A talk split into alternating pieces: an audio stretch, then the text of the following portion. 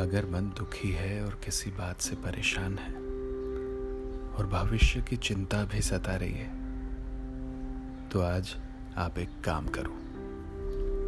मुट्ठी भर कोशिशों के बीच यहाँ वहाँ ज़मीन पे बिखेर दो। बारिश का मौसम है, हो सकता है कोई बीज पनप जाए, और पौधा बन जाए। और कौन जाने वो नन्हा पौधा एक दिन एक विशाल पेड़ में तब्दील हो जाए। हुँ?